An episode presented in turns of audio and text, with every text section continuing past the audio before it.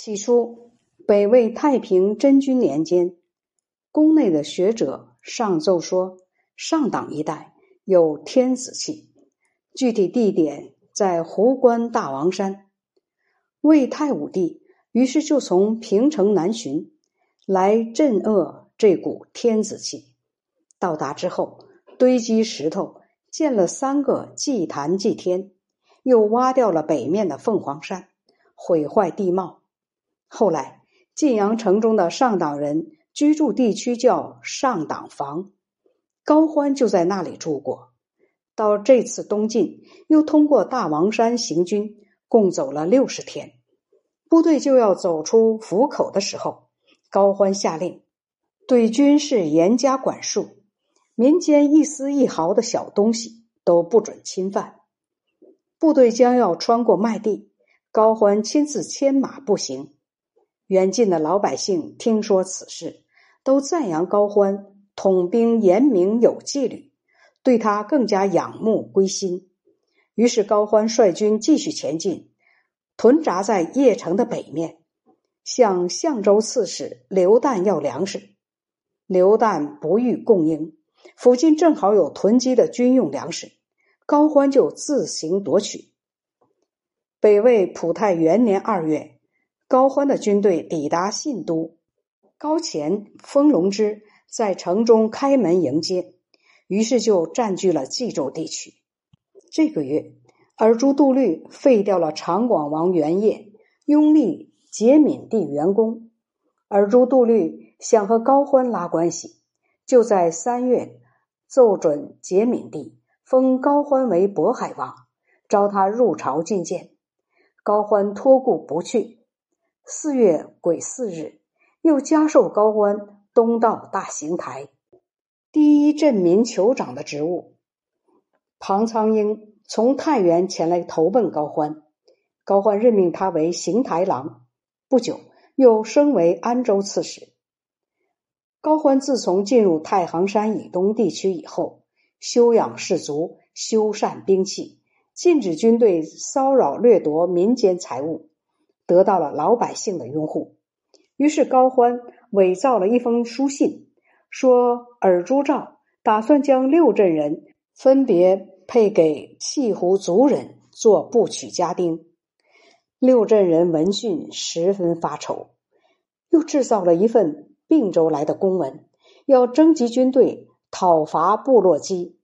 高欢调集了一万名士兵，准备派遣。孙腾、魏景。假装恳求高欢，让这些士兵再多留五天。如此一再恳求了好几次，最后出发时，高欢亲自到郊外送行，洒泪和他们告别。士兵们十分伤心悲痛，哭声震天动地。高欢于是就引导他们说：“我和你们一样，都是离乡背井的人，情谊就像一家人一样。”没有料到上司突然来征调你们，现在西去作战就要送命，迟误了军期，按军律又应该处死。配给契胡人做部曲，最终也会被虐待致死，这可该怎么办呢？大家说，看来只能造反了。高欢说：“造反倒是一个应急救命的办法，但必须推举一个人做首领。”于是大家奉戴高欢。高欢说：“你们这些人和我都是同乡，不好管制。还记得葛荣失败的教训吗？虽然有一百万以上的军队，但是没有立下刑法法度进行管理，最终自行灰飞烟灭。现在你们推戴我当首领，就都要与以前不同。”不准欺负汉族老百姓，不准违犯军令，生杀大权由我操纵。否则的话，我不能因为你们而被天下人耻笑。大家都再三叩头，表示生死都交给高欢掌握。高欢做出了迫不得已的样子，接受了拥戴。第二天，杀牛摆宴，犒劳军士。小玉他们。讨伐尔朱兆的计划，封隆之上前称贺说：“这真是千载难遇的好时机，天下百姓太幸运了。”高欢说：“讨伐奸贼是顺乎天意的事情，救民于水火也是流芳百世的业绩。我虽然没有这种能力，但也要不惜生命努力去做，怎么敢推辞呢？”六月庚子日。高欢在信都正式拉起旗帜，但是还没有明确表示要背离尔朱氏。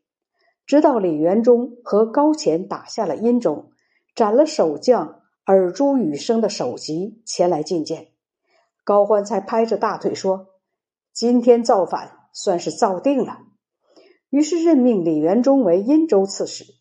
这时军威已经振作起来，于是就向北魏朝廷上表。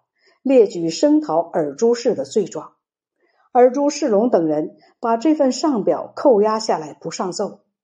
八月，尔朱兆攻占了殷州，李元忠逃奔回来。孙腾提出建议，认为朝廷为尔朱氏所控制，音讯不通，如果不暂时另立一个皇帝，就无法号召大家。十月壬寅日，拥立张武王元荣的儿子。渤海太守元朗为皇帝，年号中兴，这就是北魏废帝。当时尔朱度律、尔朱仲远率军进驻阳平，尔朱兆前来与他们会合。高欢采纳了大将窦泰的计策，在他们中间挑拨离间。尔朱度律和尔朱仲远果然不战而退，于是高欢就在广阿打败了尔朱兆的军队。十一月进攻邺城，相州刺史刘旦据城顽固抵抗，高欢就在城外建造土山，向城中挖掘地道，地道内树立许多大的柱子，然后把这些柱子一起烧毁，城内的地面顿时塌陷下来。马祥此时正做汤阴县令，高欢见到他，戏称他为马长官。马祥惭愧逃走。